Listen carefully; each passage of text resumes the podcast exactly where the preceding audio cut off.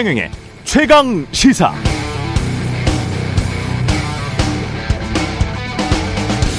네, 우크라이나 전쟁이 계속되고 있습니다. 벌써 8개월째 그동안 우리를 비롯한 이른바 서방 언론은 러시아의 침공을 규탄했었고 우크라이나 국민들의 항전 의지를 보도했고 전쟁의 양상 전달했고 전쟁의 참극을 보여줬습니다만 그러나 하루빨리 전쟁이 끝나야 한다. 전 정전 협정이 이루어져야 한다. 다시 평화가 찾아와야 한다는 보도는 상대적으로 적었습니다. 전쟁을 계속하고 있는 우크라이나 국민들 입장에서 생각해 봤습니다. 어떤 심정일까요? 영토는 이미 일부 뺏겼고 이 전쟁 과연 이길 수 있을까? 계속 이렇게 지리한 공방전이 계속된다면 앞으로 더 얼마나 많은 사람이 죽어야 하나? 평화에 대한 간절한 소망이 분명 있을 겁니다. 그러나 언제 어떻게 전쟁이 끝날지 우크라이나 국민들 손에 있는 것 같지는 않습니다. 사실 세계가 모두 미국, 러시아만 쳐다보고 있습니다. 그런데 만약 한반도에서 전쟁이 일어난다면 우크라이나와 양상이 다를까요? 전쟁이 언제 어떻게 끝날지 우리 한국인들 손에 달려 있겠습니까? 북한의 도발이 계속되고 있습니다만 대화로 풀어야겠습니다. 어제는 국민의힘 김기현 의원이 여성의 군사 기본교육 의무화 추진 이걸 들고 나왔었습니다. 자칫 이 분위기가 증폭되면 우리가 멈추고 싶을 때 멈추지 못할 수도 있습니다. 네, 안녕하십니까. 10월 18일 화요일 세상에 이익이 되는 방송 최경련의 최강의사 출발합니다. 저는 KBS 최경련 기자고요. 최경련의 최강의사 유튜브에 검색하시면 실시간 방송 보실 수 있습니다. 문자 참여는 짧은 문자 50원, 기본자 100원이 드는 샵9730 또는 유튜브 무료 콩 어플 많은 이용 부탁드리고요. 어, 최경련의 최강의사 청취율 조사 기간이죠. 다양한 질문 의견 보내주신 분들 중 추첨 통해서 시원한 커피 쿠폰 보내드리겠습니다. 많은 참여 부탁드리고요. 오늘 최강시사 국민의힘 윤상현 의원 그리고 민주당 우원식 의원 연결합니다.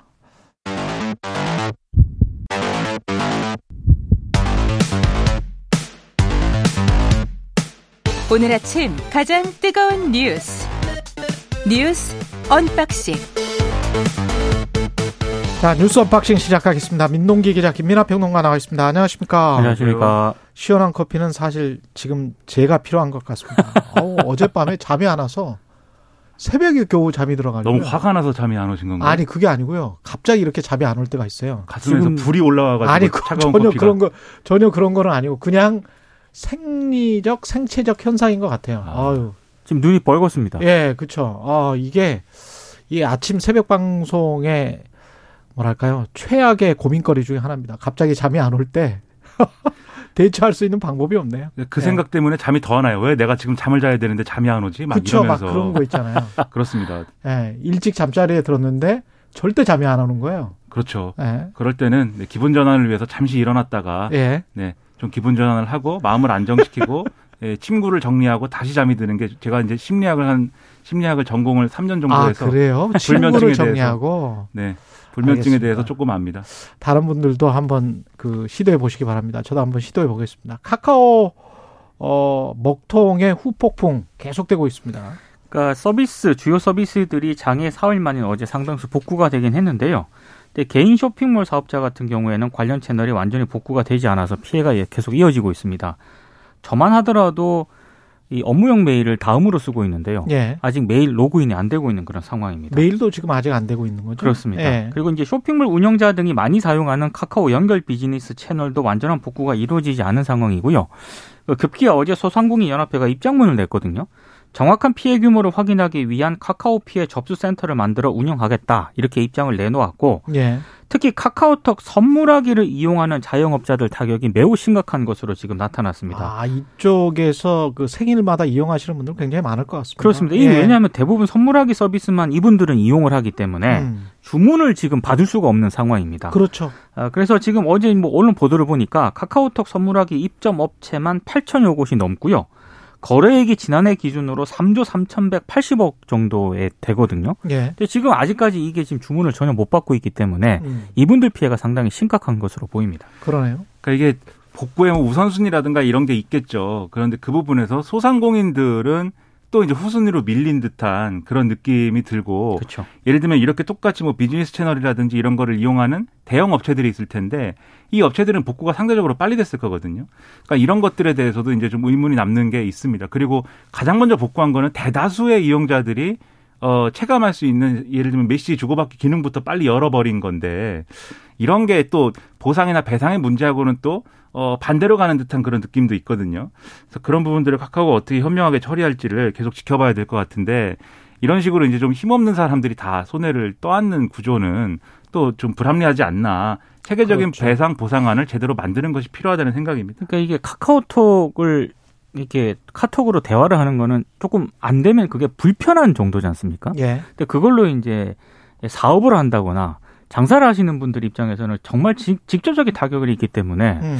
뭔가 우선순위가 조금 잘못된 게 아닌가 이런 생각도 듭니다. 그러니까 카카오 입장에서는 이 이용자 숫자가 사실 경쟁력의 핵심이잖아요. 플랫폼 업체라는 게 그렇죠. 그렇죠. 그렇죠. 예. 근데 만약에 카카오톡이 작동을 잘 안 해서 아, 난 이제부터 카카오톡을 이용하지 말아야겠다 그래서 경쟁사의 다른 메신저로 옮겨간다거나 하면 음. 이게 향후에도 사실 경쟁력에 지대한 어떤 문제가 생기는 거 아니겠습니까? 뭐 전문 용어로는 멀티호밍이다라고 한다는데 음. 그러기 시작하면은 사실 이 카카오의 이익에는 가장 중요한 게 가입자들의 이탈부터 붙잡는 것이기 때문에 음. 그래서 사실 메시지 주고받는 것부터 빨리 복구한 것이 아닌가라는 생각도 들거든요. 음. 그러니까 지금 민 기자님 말씀하신 대로 우선순위의 문제는 거기서 발생하는 거기 때문에 판단을 좀 달리할 필요가 있다는 생각입니다. 사실 독과점의 문제도 플랫폼 업체들의 독과점 문제도 이번에 수면 위로 떠올랐습니다. 그러니까 시민단체 같은 경우, 특히 참여연대 같은 경우에는요, 어, 독과점 지위에 있는 플랫폼 기업의 방만한 운영, 그리고 정부의 관리 감독 미비, 이게 이제 이번 사태가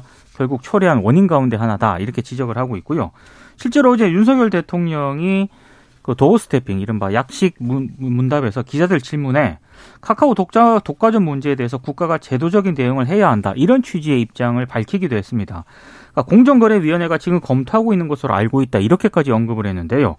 어, 그래서 일부 언론 같은 경우에는 대형 플랫폼 기업에 대한 정부의 직접 규제를 좀 시사하는 발언 아니냐 이렇게 해석을 하고 있는데 한 가지 조금 고민이 드는 대목은 윤석열 대통령이 대선 당시부터 민간 중심의 이 규제 완화를 계속 강조를 해왔거든요. 그렇죠. 그래서 이게 좀 상충하는 것 아니냐라고 이제 기자들이 물었는데 대통령실 관계자가 이렇게 얘기를 했습니다.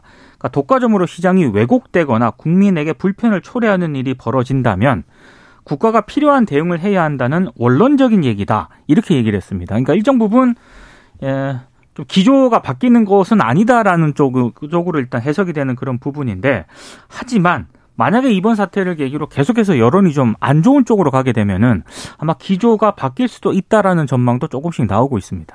근데 이게 대통령이 출근길에 어 이렇게까지 얘기를 했으면 어 그러니까 독과점으로 시장이 왜곡되거나 할 때는 국가가 필요한 대응을 해야 된다라고 이 사안에 대해서 구체적으로 얘기를 했으면은 국민들 입장에서는 아 뭔가 지금 어 정부가 준비하는 게 있구나 준비한 내용이 있구나 뭔가 발표가 되겠구나 이렇게 기대를 갖게 되거든요. 근데 전 대통령의 이 말씀 굉장히 오, 오, 옳은 말씀이고 원론적으로는 그렇죠. 예. 굉장히 필요한 얘기고 지금 이런 이런 방향으로 가는 게 맞다고 생각하지만 지금 대통령실도 그렇고 공정거래위도 그렇고 별도로 지금 상황에 대해서 대책을 마련했다거나 뭐 방향 전환을 한다거나 이런 분위기는 전혀 아닙니다. 그러면 디테일에 있어서는 그렇습니다. 예. 그럼 대통령의 발언은 이제 뭐가 되는 거냐 이런 문제가 남기 때문에 참모들과 정부가 대통령의 이런 방향에 대해서는 뒷받침하기 위해서 좀 더 노력을 해야 될 것 같고 구체적으로 말씀드리면 공정거래위가 지금 기자들이 물었을 거 아닙니까? 대통령이 공정거래위가 주무 부처라고 하는데 뭘 준비하고 있습니까?라고 물었을 거 아닙니까? 예. 공정거래위가 밝힌 게 지금 온라인 플랫폼 사업자의 시장 지배적 지위 남용 행위 심사 지침 제정 작업을 진행 중인데 지난 1월에 발표하고 진행을 하고 있는데 이걸 더 신속하게 하겠다라고 얘기를 했거든요. 근데 이게 무슨 얘기냐면은 이 온라인 플랫폼 사업자가 시장 시장 지배적 지위 남용 행위를 한 걸 뭘 기준으로 판단할 거냐? 이 기준을 지금 만들고 있다는 건데 그렇죠. 지금까지의 논의는 그런데 이게 이 플랫폼 내에서의 어떤 행위나 이런 것들에 다소 초점이 맞춰진 느낌이 있습니다. 예를 들면은 카카오 모빌리티하고 택시 회사에 소속돼 있는 택시 기사들 간의 관계라든지 또는 이 플랫폼을 이용하는 소상공인들과의 플랫폼 업체와의 관계라든지 이런 거거든요. 근데 이런 게 지금 예를 들면 이 카카오 사태하고 직결되는 그런 부분은 아닌 것 같고, 음. 그러니까 독과점 일반에 대해서 이, 이 갖고 있는 가이드라인을 강화하는 것 정도인데, 그 이거를 이제 이번에 나오는 대책이라고 볼 수는 없는 것 같고, 그렇죠. 그게 좀 의문입니다 이게. 예. 그리고 두 가지 정도 짚어야 될 것 같은데 앞으로 이 특히 이제 핀테크 사업 하는 사람들이랄지 포털 이렇게 하는 사람들이 금융 쪽으로 많이 진출한다고 해서 규제 혁신 이야기를 최근에 몇 년 동안 계속 해왔고 민주당 정부 있을 때도 지금도 마찬가지로 그 이야기를 해왔는데 금융과 관련해서는 사실은 속도가 굉장히 중요하거든요. 네. 효율적이고 편리한 거는 맞아요. 근데 이 속도를 왜 미국이나 뭐 일본은 말할 것도 없고요. 미국도 늦추고 있는 거거든요. 금융의 속도를 우리가 트랜스액션하는 거래의 속도를 늦추는 이유가 인터넷 디지털로 완벽하게 그렇게 가면 너무나 쉬울 텐데 왜 중국처럼 그렇게 하지 않을까 거기에 관해서도 좀 고민을 해봤으면 좋을 것 같고 카카오가 지금까지 성장했던 그런 문어발이 아니고 거의 지네발식 그 경영 형태 있지 않습니까? 150개 정도 이 사실은 시총으로 봤을 때는 지금 한 30이 조금 넘 뭐 20몇위 정도 되는 회사잖아요. 근데 삼성과 비교해서도 한 3배 정도의 계열사를 가지고 있는 거 아니에요? 네. 그러면 그거를 사실은 다 나눠줬다는 거잖아요. 누군가들에게 아주 쉽게 장사를 할 수 있도록 뻔한 경영 형태를 보이고 있는 건데 새롭게 재벌로 또는 인터넷 기업으로 부상한 사람들이 과거 재벌이 했던 행태와 똑같은 걸 더 심하게 하고 있는 것 아닌가.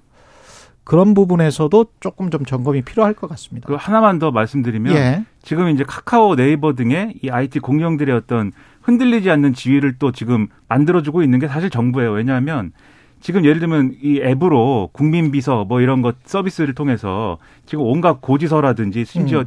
예비훈련 통지서까지 받고 있는 그런 실정이지 않습니까? 그렇죠. 그러니까 윤석열 대통령이 만약에 전쟁 남- 났는데 카톡이 안 되면은 그때 어떻게 할 것이냐.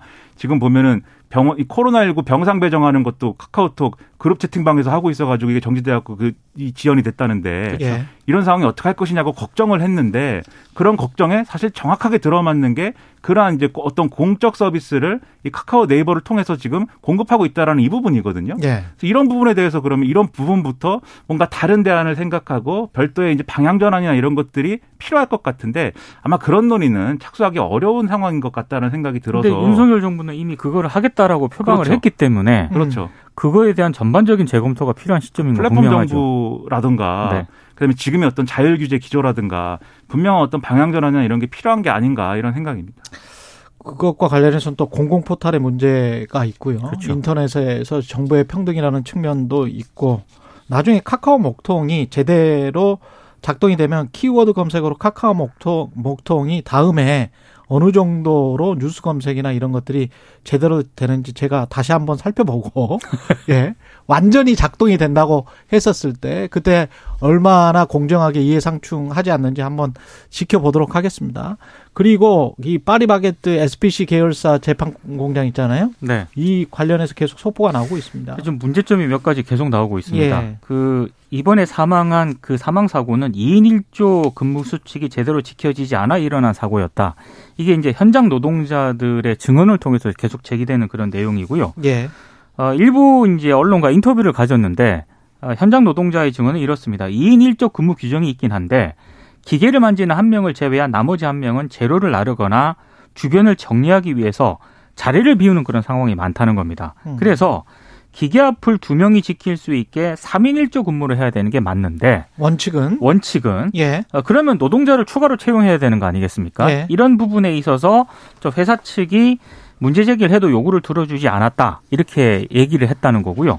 그리고 국민일보가 오늘 보도한 내용이 있는데 이번에 사망한 그 20대 여성 노동자가 남성이 들기도 버거운 중량의 소스통을 들어 올려서 배합기에 붙다가 무게 중심을 잃어서 사고를 당한 것으로 추정된다 이렇게 보도를 했습니다. 이게 무슨 얘기냐면 예. 마요네즈라든가 고추냉이, 파우더 등의 원료를 기계에 붓기 위해서는 무게가 최대한 20kg가량 되는 소스통을 약 1.5m 높이로 들어 올려야 되거든요. 들어 올려서 그거를 쏟아 부어야 되는데 그렇습니다. 그걸 붓다가 무게 중심을 잃어서 사고를 당한 것으로 추정된다는 거고요. 실제 음. 고용노동청 경기지청과 평택 경찰서가 이런 가능성을 좀 들여다보고 있다. 이런 내용들이 오늘 또 보도가 되고 있습니다. 그러니까 이게 작업 자체가 위험한 작업이었는데 지금 말씀하신 것처럼 2인 1조로 애초에 편성을 해놨다 하더라도 그 2인 1조의 한 명이 다른 작업을 계속해서 해야 된다는 그렇죠. 상황이면 그건 2인 1조 아니죠. 예. 이런 부분에서 안전수칙이나 이런 것들이 지켜지지 않았다고 볼 수밖에 없고 그리고 어제도 말씀드렸습니다만 이게 이 원료를 붓기 위해서 기계를 열었으면은 기계가 정지를 해야 됩니다. 그렇죠.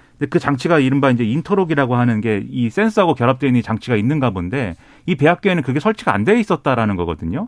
근데 어제 어 이은주 정의당 의원이 이 국감에서 지적을 한 바가 있어요. 뭐냐면 음. 이 사업장, 이 SPL 사업장은 2016년에 산업안전보건공단으로부터 안전보건 경영 시스템 인증을 받은 업체다라는 건데 안전하다라고 인증을 받은 업체예요. 네. 그렇습니다. 예. 그런데 이 지금 말씀드린 인터록이나 이런 것들이 어 제대로 돼 있지 않은 이런 배합기가 있는데도 그냥 인증된 거다. 그러니까 지금 이렇게 사고가 일어날 개연성이 충분히 있고 그런 조건이 만들어져 있는 사업장에 대해서 오히려 정부 기관이 이 안전하다는 인증을 하고 있으니 인증 후 이 뭐 인증 후에 이렇게 뭐 어, 이렇게 진행되는 거에 대해서 어떻게 문제 제기하겠느냐. 사고 관리가 그렇죠. 부실하다. 이런 지적을 지금 하고 있는 거여서 총체적으로 이런 게 뭔지 음. 제대로 점검을 해봐야 될 것 같습니다. 산업안전보건공단은 고용노동부 산하잖아요. 그렇습니다. 게다가 네. 고용노동부 산하의 공단에서 이렇게 허술하게 안전 인증이 이루어지고 있다. 그리고 사고는 났다. 예. 3124님, 젊은이들이 힘든 일 안 한다고 뭐라 하기 전에 안전한 노동 환경 만드는 것이 우선인 것 같습니다. 근데 이런 말 20여 년 전 제가 젊을 때도 들은 것 같은데 변하지 않는 것 같아서 안타깝습니다. 이런 말씀 하셨고요. 그리고 지금 저 어제 김문수 위원장은 뭐죠? 고발 국회 모욕죄로 지금 고발 조치됐죠. 그러니까 문재인 전 대통령을 향해서 김일성주의자라고 언급을 음. 하지 않았습니까? 예. 그래서 어제 이제 국민의힘 의원들이 퇴장한 가운데 민주당 의원들만 표결에 참여해가지고요. 음. 김무수 위원장 고발안을 가결을 했습니다. 예. 민주당 의원들은 이게 국회 증언 감정법에 따른 국회 모욕죄에 해당한다는 주장을 하고 있고 국민의힘 의원들은 그 표현의 자유에 해당한다 이렇게 이제 맞서는 그런 상황이었거든요. 음. 근데 결국에는 이제 더불어민주당의 만 의원들만 표결에 참여해서 김문수 위원장에 대한 고발안을 그 가결한 그런 상황입니다. 저는 이제 뭐 이게 표현의 자유일 수도 있고 음. 그리고 이제 국민의힘 의원들이 이게 국회 전체를 모욕한 건 아니니까 국회 모욕죄는 아니다 이렇게 주장을 했다는데 예. 법리적으로 뭐 그렇게 따질 수도 있다고 봅니다. 그런데 음. 그런 주장을 하려면 최소한 아 김문수 위원장의 발언은 뭐 그게 표현의 자유일 수도 있고 뭐 여러 가지 할 수 있지만 정치적으로 올바르지 않다는 거 그렇죠. 그리고 어 이런 방식으로 이제 누구를 김일성 주의자라든가 이렇게 낙인 찍는 방식의 논쟁이나 이런 거는 공공의 어떤 그런 이 공적인 어떤 이 공론장에서는 있어서는 안 되는 어떤 방식이라는 거. 그리고 30년 전에 많이 했잖아요. 그렇죠.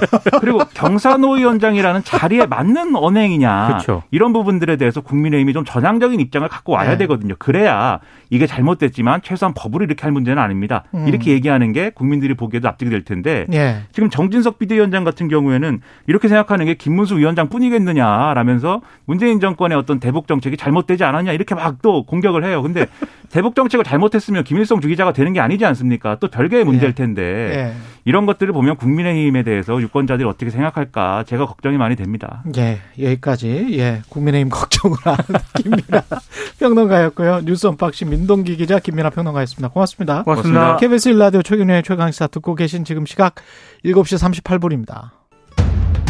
오늘 하루 이슈의 중심. 당신의 아침을 책임지는 직격 인터뷰. 여러분은 지금 KBS 일라디오 최경영의 최강 시사와 함께하고 계십니다. 네, 북한의 연이은 도발로 한반도 긴장 수위가 상당히 상당히 높아졌습니다. 여권에서는 북핵 대응 강경론 여러 차례 터져 나왔고요. 이 상황을 어떻게 보고 있는지 국회 외통위원장을 지냈습니다. 아, 국민의힘 윤상현 의원 전화로 연결돼 있습니다. 안녕하세요, 의원님. 예, 안녕하세요. 예. 의원입니다. 그 외통위 의원이고 이쪽에 전문가셔서 이쪽을 외통위는 지금은 아니고요. 예, 예, 지금 하셨었죠. 정무위원이고 예. 어, 지난 국회 때까지 외통위원장을 맞습니다. 지냈습니다. 예, 예. 아. 지금 저 북한의 핵실험부터 여쭤볼 텐데 그 시점과 관련해서는 어떻게 생각하세요? 아, 국정원은 이제 시점을 10월 16일에서 11월 7일로 이렇게 예측을 했었거든요. 예. 근데 저는 그때 좀 의아한 게 16일이면은 어, 중국의 20차 당 대회가 시작되는 날이거든요. 날이죠. 맞습니다. 그래서 나는 오히려 끝나는 22일 이후에 또 11월 7일이면은 미국 중간 선거가 11월 8일에 있거든요. 그렇죠. 그래서 시점은 오히려 22일 예. 하고 11월 8일 이전 7일 이 사이로 할 것 같다라고 저는 이제 그렇게 예측했었는데 예. 국정원이 왜 그 당시 10, 월 16일을 꼽았는지 음. 잘 이해가 안 됩니다. 왜냐면은 20차 당 대회가 지금 시진핑 주석의 3연임을 위한 당 대회인데 거기에다가 음. 7차 핵실험한다? 찬물 끼얹는다? 있을 수 없거든요.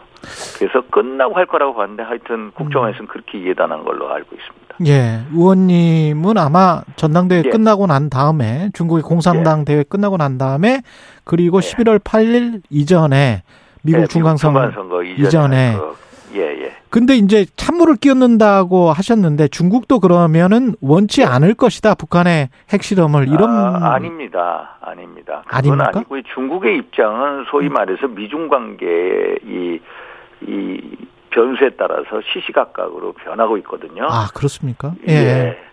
물론 전반적으로는 뭐, 뭐, 한반도의 안정을 기한다라는 그 대전제를 갖고 있습니다만은 현재 미중 간의 패권 경쟁이 여러 군데에서 뭐 반도체뿐만 아니라 우크라이나 여러 가지 문제, 인권 문제 등등, 대만 문제 음. 등등으로 여러 변수가 많지 않습니까? 예. 아주 최 긴장 상태거든요. 그래서 최근에 보면 유엔 안보리에서 북한 핵 미사 북한 미사일 도발에 대해서 안보리 의장 성명을 채택하려고 했는데 중국과 러시아가 반대를 했습니다. 음. 그건 무슨 말이냐? 북한, 중국, 러시아가 아주 촘촘히 연대해 있다는 말이거든요. 그래서 어 20차 전당대회가 끝난 다음에 7차 핵시험을 하더라도 크게 문제가 되지 않을 거다라고 봅니다. 말리는 척 하는 것이다, 겉으로. 예, 그렇죠. 말리는 척 하는 겁니다. 속으로는 유기적으로 공조를 하고 있다, 중국과 북한이. 음, 예, 예. 아, 그런 뜻이군요. 그러면 예, 이, 이 예. 상황에서 국내 대응을 지금 하고 있는데 집권 여당 에서 어떤 센 발언들이 나오고 있지 않습니까? 정진석 비대위원장의 발언도 상당히 예, 수위가 높던데 예, 예. 이게 일단 저는 궁금한 게 이렇게 센 발언을 하면 북한에게 어떤 심리적인 위축 효과를 가져옵니까? 유효합니까? 아니요, 저는 그렇게 보지 않습니다. 유효하지 않습니까? 예, 예. 예. 그런 발언 자체보다 더 중요한 것은, 물론 단호한 대처 필요하죠. 예. 단호한 대처는 말로 그렇게 하는 게 아니라 행동으로 보여주는 겁니다. 어. 북한의 도발에 대해서 우리의 실질적 대응을 뒷받침하는 게 있어야 되거든요. 예. 그걸 보야지 말로 하는 거는 좀, 어, 어, 그건 아니다. 오히려 뭐 오히려 그렇게 말 안 하지 안 하는 가운데 우리가 뭔가 실질적인 대책을 탁 강구하면 그게 훨씬 더 북측에 신선하게 음. 충격적으로 들릴 수가 있을 것 같다라는 게 저희 판단입니다. 오, 히려 감정적으로 긴장 관계만 악화시킬 수 있다 그런 염려가 된다 예. 그런 말씀이시네요. 예. 예. 특히 이제 이 말 있지 않습니까? 그 어제 정진석 비대위원장이 김정은이 만에 하나 한반도에서 전술 핵을 사용했을 때 괌과 오키나와에 대한 북한의 핵 공격을 무릅쓰고 과연 미국이 핵무기로 북한에 반격할 수 있겠나? 이, 예, 예. 이, 이거에 대한 우려는 다 가지고 있습니다. 예전부터 우리가 가지고 있는데 특히 지금은 북핵이나 예. 미사일 수준이 지난번에 한번 보십시오. 북한의 ICBM 발사 실험하면 1만 4천 킬로까지 날아가거든요. 예. 어디까지 가냐면 뭐, 이 마이애미까지 칠 정도가 됐습니다. 예. 또 북한이 SLBM 그 수중에서 발사하는 미사일을 쏘면 그게 한 2,000km 이상 날아가거든요. 음. 그러면은 태평양 상에서 가서 이 LA를 때릴 수가 있거든요. 예. 그런 정도로 핵 미사일 위협이 고도화가 됐습니다. 그래서 이 발언은 저도 어느 정도 공감을 합니다. 그런 우려가 있는 게 사실입니다. 음. 정말로 어떤 핵 도발을 했을 때 이 미국이 자기네들 LA가 공격당할 위험을 무릅쓰고 우리를 지원해 주겠느냐 이런 우려가 있는 게 사실이고요. 일본도 마찬가지 아니겠습니까? 예. 이게 핵 우산에 대한 실효성에 대한 우려거든요. 그래서 이런 우려를 최소화하기 위해서 북한에 대해서 실질적 억지로 확보하는 게 중요하다. 음. 그래서 아마 정진석 비대위원장도 이런 어떤 이 발언을 통해서 전술핵 배치든 또 뭐 핵 미국 핵 전략 자세의 상시적인 배치든 뭐 이런 식을 원하지 않나. 어? 이런 생각을 해봅니다.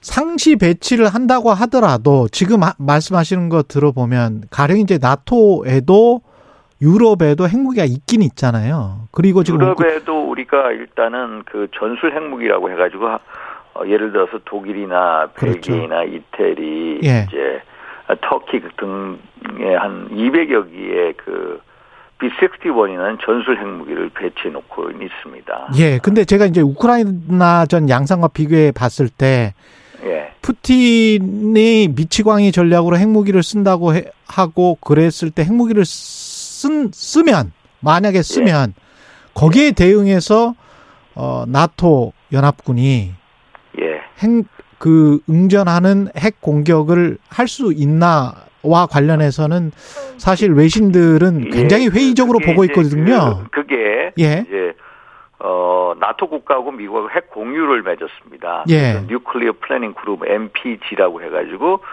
서로 핵 공유를 어떻게 할 건지 또 실전에서 어떻게 쓸 건지를 이제 이 논의하는 그룹이거든요. 예. 그런데 나토 핵 공유에 있어서 중요한 점은 뭐냐면은 그 결정권은 미국에 있습니다. 음. 어, 미국에.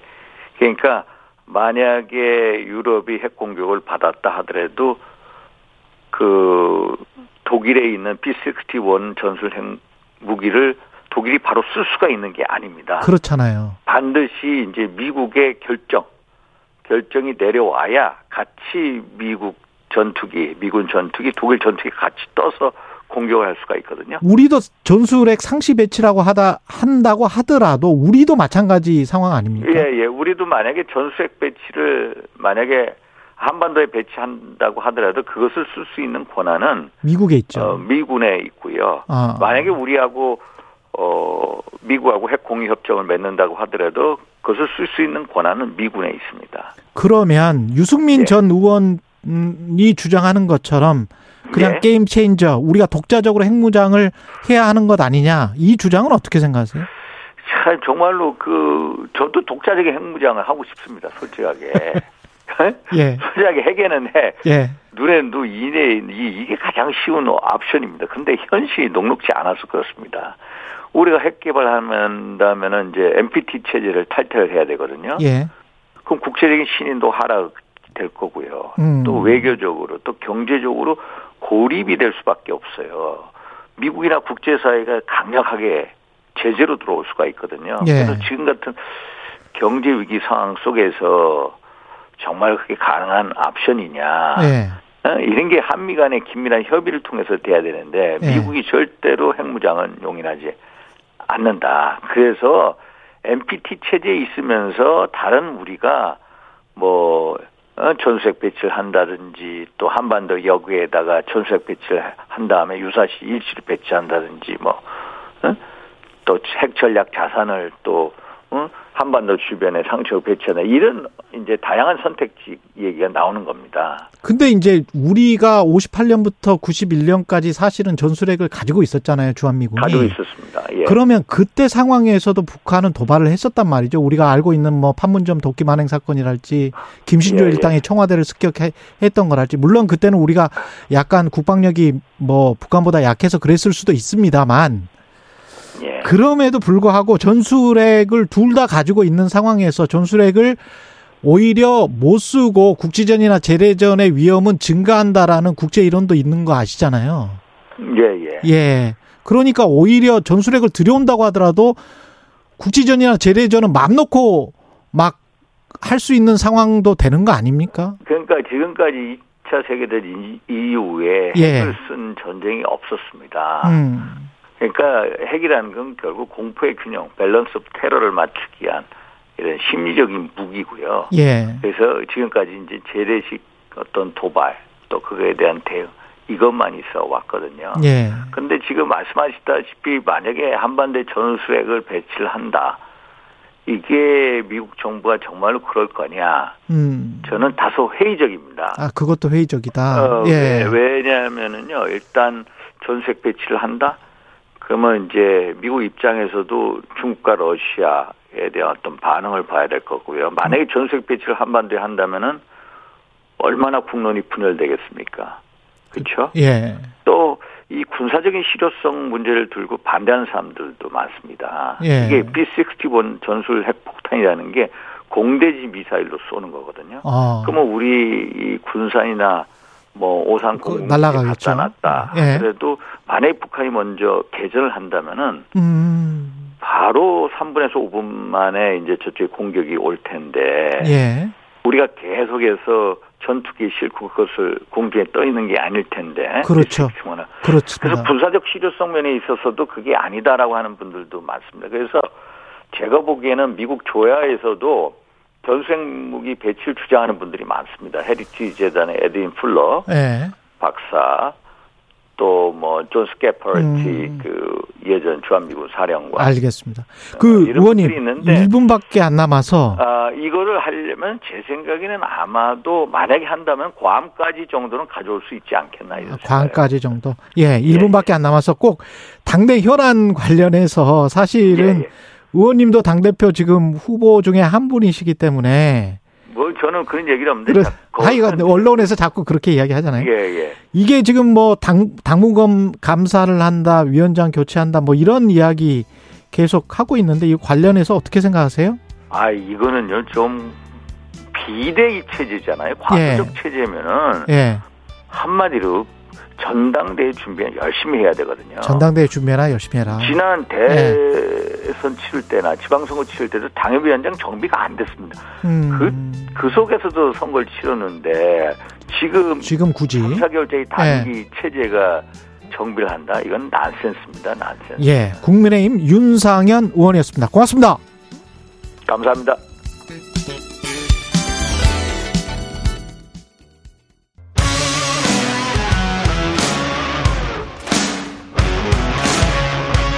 오늘 하루 이슈의 중심 최경영의 최강 시사 네, 최근 SPC 계열 제빵 공장에서 20대 노동자가 끼임 사고로 사망하는 안타까운 사고 있었습니다. 과연 중대재해 처벌법 적용이 될지 시행령 개정에서 약간 좀 바꾸겠다는 이야기들도 있고요. 논란이 계속 있습니다. 환경노동위 소속 민주당 우원식 의원 연결돼 있습니다. 안녕하세요. 네, 안녕하세요. 우원식입니다. 예, 20대 노동자의 끼임 사고였는데 재판 공장에서 이게 그 지금 안전 경영 인증도 다 받은 그런 업체 고용노동부 산하의 산업안전공단으로부터 이런 네네. 업체에서 근데 해- 이 벌어진 일들을 보니까 허술하기 짝이 없군요. 이거는 네, 그렇습니다. 이, 저, 국, 어, 한국산업안전공단에서 안전경영 인증을 받은 사업장이고요. 예, 또 올해, 어, 5월 초에 이, 이 공단에서 점검을 나갔던 것으로 확인됐는데, 예, 이런 일이 벌어진 거죠. 그, 이, 저, 사고 현장을 보니까, 사고 피해자께서 희생당한 이 소스 배합 기계인데요. 예, 여기 위험한 회전날이 있습니다. 이게 돌아가는데 아. 지금까지 확인된 것으로는 산업안전보건상 설치되어야 되는 예, 인터락이라는 게 있어요. 이게 덮개를 덮으면 자동으로 멈추는 거죠. 예, 아, 그러니까 덮개를 열면 그렇죠. 그런 그러니까 안전하게 할 수 있는 건데 예. 이 시설이 설치가 안 돼 있어요. 그런데 아, 몇 시간 만에 설치된 것으로 보니까 이 일은 이제 그 일을 조금이라도 빨리 하려고 인터락을 일부러 떼놓은 거 아닌가 그렇게 보여지더라고요. 아 그렇. 네, 이게 저 산업안전공단이 예. 5월 2, 일자그 안전 경영 인증 연장 심사를 나가서 그때 좀 제대로 봤으면 이런 일이 없었을 것으로 보여집니다. 그래서 이건 사전에 예방할 수 있었던 일이죠. 그 정부 산하기관에서 이렇게 일 처리를 하고 있었고 그 다음에 이 관련된 공장도 제빵 공장도 네. SPC 계열이면은 한국에서 가장 이제 프랜차이즈 업체가 네. 가장 많은 곳이잖아요, 이곳이. 예, 그렇죠. 가장 큰 저 빵 공장이죠. 빵, 예. 빵 회사죠.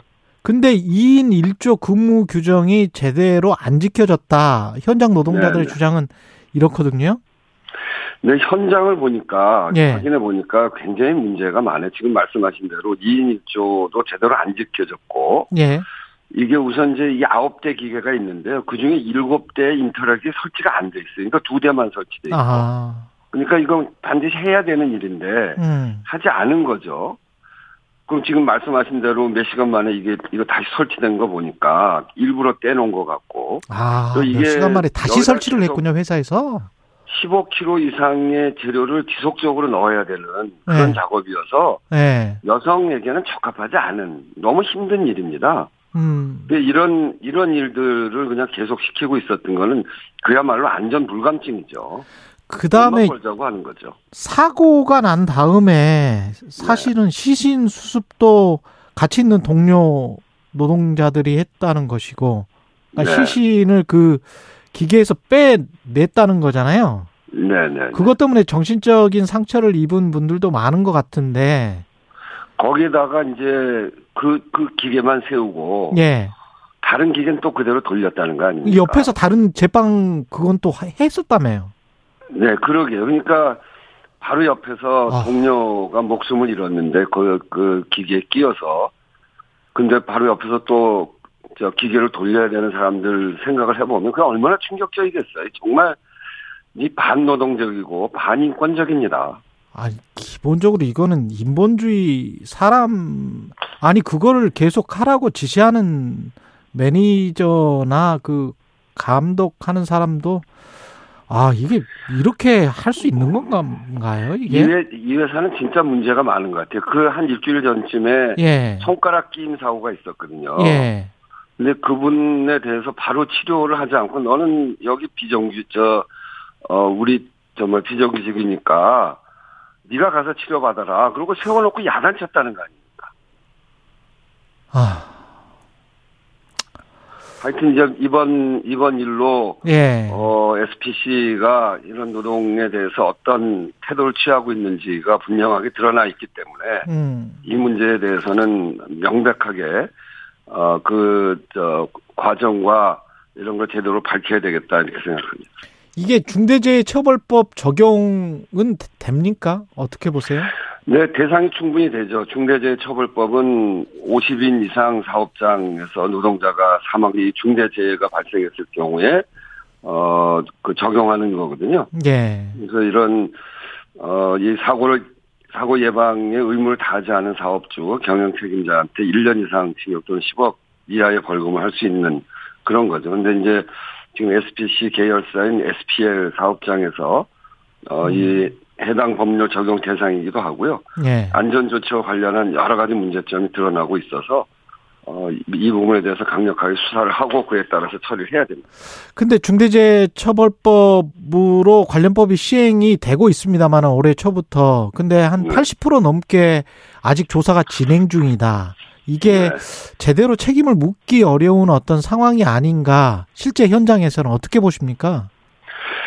어, 이게 그, 이런 사고가 우선 많이 나는 이유는 예. 아직도 중대재해처벌법이 이렇게 저 발효를 했음에도 불구하고 현장은 이윤과 사람의 생명을 비교할 때 이윤이 더 중요하다고 생각하는 그런 분위기, 그런 그런 회사들의 생각이 지배하고 있는 거죠. 예.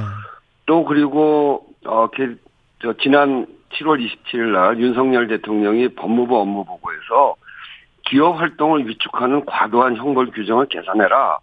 이렇게 얘기하면서 중대재해처벌법에 대해서 기재부에서도 문제 제기하고 있고 또 각 행정기관에서 자꾸 눈치 보는 이런 배경이 만들어지고 있습니다. 그리고 기업들도 대통령이 이렇게 말하는데 설마 처벌되겠어 하는 그런 생각이 여전히 음. 만들어지고 있다고 봅니다. 이런 것들이 조사도 제대로 안 되고 또 현장에서 어 이런 산업재해, 중대재해를 방지하기 위한 노력 이런 것들이 훨씬 느슨하게 그렇게 진행되고 있는 것으로 보여집니다.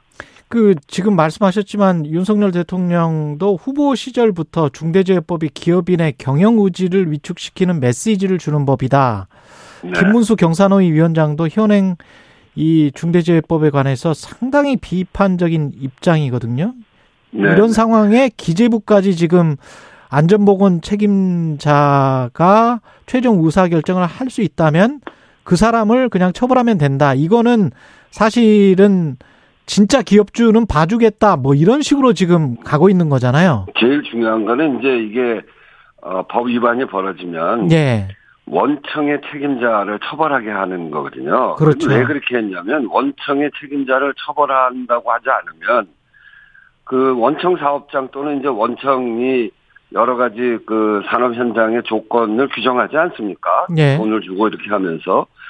근데 그 산업 현장의 안전에 대해서 돈 버는 것 때문에 돈을 음. 투입, 투입하지 않는 것 때문에 이 발생되는 문제란 말이죠. 그래서 잘못하면 원청 처벌될 수 있다. 이렇게 해야 산업 현장의 안전이 저 점점점 이렇게 보강되는데 예. 그거를 처벌하지 않는 조항을 만든다고 한다면 중대재해처벌법의 기본이 흐트러지는 것이죠. 음. 이렇게 뭐 되면 처벌 현장에서는 계속 일종의 바지 사장 형태의 그렇죠. 안전보건 책임자가 와서 그때마다 사고가 났을 때마다 그 월급 사장을 계속 바꿔버리면 되는 거 아니에요? 그렇죠. 그러니까 중대재해처벌법을 만든 어그 그 정신이 완전히 훼손되는 겁니다. 그냥 바지 사장만 세우고 바지 사장 처벌하면 되는 거니까요. 노동부에서는 뭐라고 합니까? 지금 기재부가 제안한 법 개정안을 그냥 받아들이겠다는 입장인가요? 아직은 잘 모르겠습니다. 노동부로서도 굉- 그 굉장히 자존심 상하는 일일 거예요. 예. 그런데 윤석열 대통령이 기업 활동을 위축시키는 과도한 어, 이런 법, 법 규정은 고쳐라 이렇게 이야기를 하고 있고 중대재해처벌법에 대해서 그 경선을 위원장까지 나서서 이야기를 하니까 노동부로서도 어, 쉽지 않겠죠. 저희 국회가 아주 큰 눈 큰 눈 부릅뜨고 그것이 그렇게 후퇴하지 않도록 막아야 되는 일이 국회한테 와 있는 거죠. 그 환노위에 계시지만은 사실은 기재부가 이렇게 어 치고 나온 거는 기- 기재부 해명은 이렇습니다. 부처 간에 대립하고 정책 대립하는 정책이 있을 때는 협의 조정 업무를 기재부가 하니까 그래서 우리는 뭐 이 정도의 안을 제시한 것이다. 제안한 것이다. 그거는 그거는 손바닥으로 하늘을 가리는 궤변입니다. 예. 통상적으로 법률이나 시행령 개정 절차를 어떻게 하냐면 이를테면 노동부가 노동법을 개정할 때 연관돼서 영향을 받는 요소에 대해서는 산업계를 담당하는 부분에 있어서는 산업부, 음. 예산을 담당하는 부분은 기재부한테 의견을 듣습니다. 그거는 이제 정부 부처 간에 어, 서로 연관 부서에 묻는 방식이죠. 근데 이번에 왜 문제를 삼냐면 소관 부처도 아닌 기재부가 먼저 용역을 하고 지침으로 보이는 문건 그리고 의견을 먼저 전달한 겁니다. 음. 기재부가 노동부에 비해서 예산권을 지고 있는 훨씬 센 부서거든요. 또 대통령 의지까지 뒤에 있고 그렇기 때문에 기재부가 한 것은 그냥 정부 간의 의견 교환하는 것이 아니라 힘이 훨씬 센 부서 거기에다가 대통령 경사노위 위원장의 힘까지 뒷받침돼서 도, 어, 힘이 붙어 있는 그런 문건을 전달한 거기 때문에 이거는 그냥 의견 교환이라고 보기 어렵죠. 저는 그리고 이렇게 진행된 사례는 저도 국회의원을 여러 차례 했습니다만 처음 보는 사례입니다. 근데 이거는 대단히 큰 문제가 있는 거죠. 중대재해처벌법을 정부 입장에서는 정부가 만약에 완화하려고 한다면 완화하지 않고 시행령으로 대통령령으로 네. 이렇게 어떻게 지금 바꿀 수 있나요? 혹시? 그, 이, 꼬리가 몸통을 흔드는 기업들이 있어요. 지난번에 검찰 관련 법도 시행령을 고쳐가지고 음. 법의 정신을 훼손을 한 거거든요. 예. 이번에도 그런, 그렇게 충분히 할 수 있는 거죠. 그래서, 어, 처음에 기재부가 노동부에게, 어, 이런, 저, 저, 문건을 줬다고 그래서 제가 제기한 음. 게, 어, 이건 제2의 구테타 시행령, 저, 시행령 구테타다. 이렇게 예. 규정을 했습니다. 예.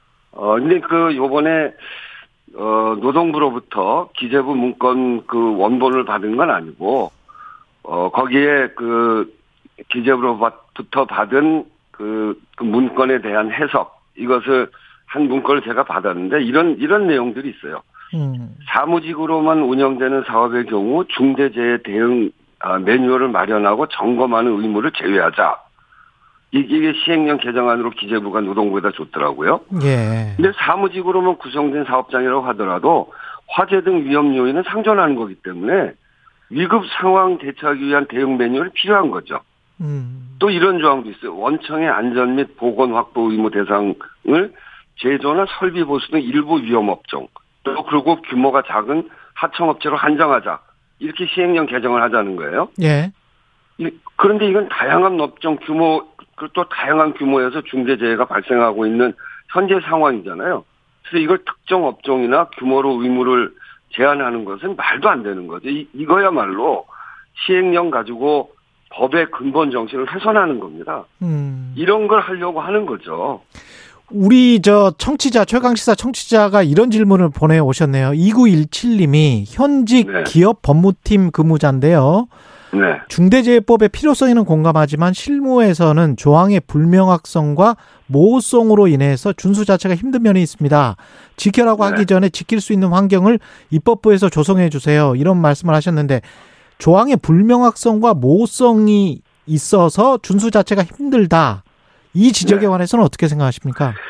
저희가 그거는 꼼꼼히 규정하려고 노력을 했고요. 예. 그리고 어, 법, 법 자체는 그 모든 규정을 꼼꼼하게 하는 것은 아니고 시행령으로 꼼꼼하게 해 나가는 거죠. 그래서 상당히 새로 만든 법치고는 시행령에서 많이 보완하려고 노력이 돼 있는 건데 그거를 요번 기재부가 고치려고 하는 게 문제고요. 그리고 여기에서 아주 구체적이지 않은 부분들은 판례로 또 정해져 가는 겁니다. 예. 그래서 법이라고 하는 게 법을 만든 것으로서 모든 규정이 완비되는 것은 아니고 시행령과 시행 규칙을 통해서 완비돼 가는 것이고 그래도 모호한 부분이 있다면 그거는 판례를 통해서 어 축적되면서 만들어지는 거거든요. 근데 하여튼 저희가 이 중대재해처벌법을 처음으로 어 이게 원청의 책임까지 묻는 새로운 법 체계를 만든 거기 때문에 부족한 부분이 있다면 의견을 들어서 좀 더 꼼꼼하게 만들어 나가도록 하겠습니다. 예. 그리고 지난 17일에 환노이 국감에서 이 네. 김문수 위원장 김일성주의자 문재인 전 대통령 네. 김일성주의자다. 이 네. 발언 두고 이제 계속 여야 간에 치열한 공방이 오갔었습니다. 그러니까 네, 확실히 김일성주의자다 이렇게 말한 거잖아요. 네, 그, 네 그렇습니다. 예. 저 문재인 대통령이 신영복 선생을 존경하는 사상가라고 한, 한다면 김일성 주의자다. 음. 지금 문재인 대통령이 그런 말씀 하신 적이 있거든요. 예. 그런 그러니까 김일성 주의자다 이렇게 얘기한 거죠. 그, 그- 국, 이게 그것뿐만이 아니라 예, 예. 윤건영 의원이 어 그 말과 행동으로 수령님께 충성하고 있다는 생각 을 얘기했는데 그걸 예. 물어보니까 그런 점도 있다. 그런 점도 있는 측면이 있다. 이렇게 이야기를 했고요. 물론 사과는 했습니다만 예. 바로 이걸 또그 어, 번복하는 그런 투의 어, 진술을 또 했기 때문에 음. 그리고 민주당에 대해서 어, 더불어 남로당이다 이렇게 한 발언에 대해서 다 그렇다는 것이 아니라 일부가 그렇다 이렇게 답변을 했죠. 그래서 국회를 구성하고 있는 민주당 그리고 국정감사를 하고 있는 국회의원에 대해서 어, 이런 식의 국정감사 본인을 감사하고 있는 위원에 대해서 수령님께 충성한다거나 그 또 그 구성원들을 더불어 남로당이다 이렇게 얘기하는 걸로 봐서 이건 명백한 국회 모욕의 죄다 저희들은 그렇게 생각하고요 그런 그런 점에서 고발을 한 거죠. 근데 뭐 가령 오바마 전 대통령에 관해서 어 공산주의자다. 무슨 뭐뭐 나치다. 뭐 이런 네. 이야기를 하- 했었거든요. 미, 미국의 극우주의자들이 트럼프 지지자들이. 근데 이제 그게 뭐 그냥 뭐랄까요? 그런 어, 어떤 생각을 극단적인 생각을 가지고 있는 분들도 있을 수 있지만 이걸 모욕죄로 굳이. 고발할 필요가 있을까요? 예. 김문수 위원장이 예. 그냥 개인일 때 예. 그때 발언했던 그때도 발언했던 내용 아닙니까? 예. 그때는 고발 안 했습니다. 그거는 개인이기 때문에. 예. 근데 문제는 지금 이분이 경산노위 위원장입니다. 경산노위는 사회, 이제 경제사회 에, 그리고 노동과 관련한 우리 사회에 많은 갈등이 있는데, 이 갈등을 사회적 대화로 풀어나가야 될 공인입니다. 이 공인이 국회에서 그렇게 이야기하는 거는 안 되는 일이죠. 발언은 자유스럽게 할 수 있습니다. 근데 네. 공인 국회에서의 발언은 그, 어, 그 발언에 대한 책임을 져야 되는 거거든요. 그런 점에서 그 책임 차원에서 그 책임을 물은 것이고요. 특히나 경선 의원 앞에서 얘기했던 대로 사회적 대화를 어, 끌어나가야 되는 그런 어, 그리고 갈등을 조정해야 되는 직인데 사회적 대화를 사회 적대화로 끌어가는 어. 그이 갈등을 조장하는 사람으로서는 너무나 부족한 어, 발언이고 옳지 않은 발언입니다. 이 그- 그런 그런 점에서 국회가 문제 제기를 한 거죠. 관련해서 그러면 임명한 윤석열 네. 대통령이 사과를 해라라고 네. 요구를 하실 수도 있지 않습니까? 저희가 지금 그런 얘기를 하고 있습니다. 예. 어, 그러니까 뭐냐면 김문수 위원장은 과거부터 이 혐오 발언으로 크게 논란이 됐거든요. 제가 구체적으로 얘기를 하지 않겠습니다만 여성 비하 발언도 도가 넘쳤고요. 그리고 세월호 비하 발언 또 최근에 이 경산 후에 특히 노동 문제를 다뤄야 될 사람 그런 직위에 있는 분인데 하이트 진로 화물 노동자 파업에 관련해서 노동자들이 사기업을 국유하려고 있다. 그들이 공산주의자다. 이렇게까지 얘기한 사람입니다. 그리고 노란봉투법에 대해서 그 파업하는 사람들의 삶을 옥죄일 수 있는 아주 제일 힘들어하는 거기 때문에 꼭 해야 된다. 이런 식으로 얘기한 그런 사람이고 예. 특히 이 혐오 발언은 어 유럽의 프랑스, 영국, 독일, 캐나다 이런 선진국들에서는 범죄입니다. 그 인권을 중시하겠다는 윤석열 정부의 노사정 사회적 대화 책임자가 혐오 발언을 일삼는 인사라고 한다면 국제사회가 대한민국을 어떻게 보겠습니까? 이, 그, 그들의 입장에서 보면 혐오 발언 범죄 혐의자를 경선을 위원장에 임명했다고 비웃, 비웃지 않겠습니까? 그리고 이 경선의는 앞에서 말했듯이 사회적 대화를 이끌어 가는데 막말 그리고 유튜버를 위원장으로 앉혀서야 되겠습니까? 이제 그런 점에서 보면 어, 경산의 위원장으로서 김문수 위원장은 사퇴하는 것이 옳고요. 예. 그이 경산의 위원장 그런 일을 할 수 있는 사람을 세워야죠. 음. 그런데 이 김문수 위원장을 경산의 위원장으로 자리에 앉히고 이렇게 막말을 국회에서 하고 있음에도 불구하고 어, 노동 현장을 제일 잘하는 잘하는 사람이라고 대통령께서 그 칭찬까지 하는 걸 보니까 정말 이해하기 어렵고 저는 인사 참사에 책임을 지고 국민에게 사과해야 된다 이렇게 생각합니다. 여기까지 듣겠습니다. 민주당 우원식 의원이었습니다. 고맙습니다. 네, 감사합니다. 공정, 공익, 그리고 균형. 한 발짝 더 들어간다. 세상에 이익이 되는 방송. 최경영의 최강 시사.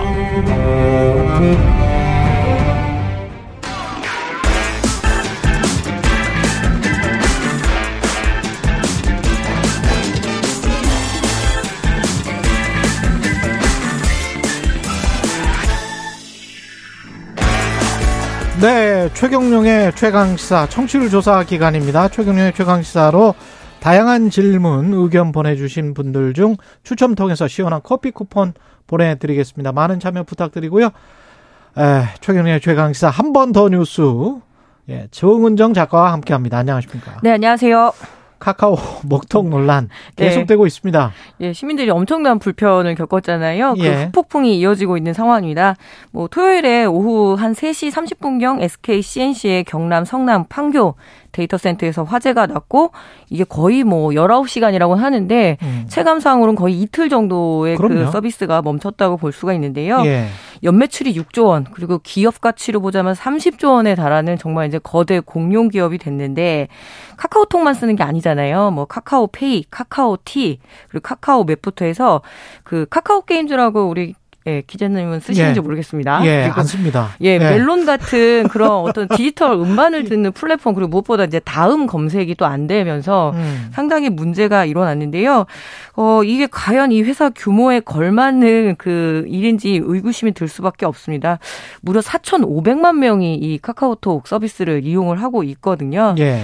뭐 2010년 서비스 시작 이후에 그 사업 영역이 메신저부터 금융, 소비 생활까지 하다못해 이렇게 간편하게 선물 이렇게 기프티콘 나눌 때도 이 카카오라는 플랫폼을 쓸 수밖에 없거든요. 더구나 여기 가장 이번에 큰 문제가 되는 게 그 코로나 상황에서 병상을 배치하는 그 의료 관계자들이 모여 있는 이 단체 톡방이 멈추게 되면서 한 환자가 24시간을 응급실에서 대기를 하고 있었던 거죠. 아. 그래서 이제는 국민들이 어떤 생명권까지 갖고 있는 이 빅브라더 상황인데요. 이 대응에 대해서 좀 고민을 좀 해봐야 될 것 같습니다. 빅브라더가 과거에는 정부에 관해서 네. 우려를 했었는데 지금은 이제 플랫폼 업체를 우려해야 되는 그런 상황이네요. 예, 주말 네. 동안에 특히 이제 주말 장사에 매달리는 자영업자들 피해가 굉장히 컸는데요. 그렇죠. 뭐 카카오페이 결제라던가 그리고 하다못해 아이스크림 하나 사 먹으려고 이 기프티콘 들고 갔는데 결제가 안 된다거나. 예. 예. 그리고 택시 영업이 한 60% 정도의 굉장히 피해가 차질을. 있었다고 하더라고요. 예. 그래서 이런 상황에서 우리가 좀 깨달아야 될 게 있겠죠. 너무 예, 밀접하게 그리고 초연결 사회가 한번 이렇게 그 스텝이 꼬이게 되면 전반적인 어떤 생활까지도 엉키게 된다는 걸 이번에 깨닫게 돼서 디지털 다양성도 생물 다양성만큼이나 중요하구나.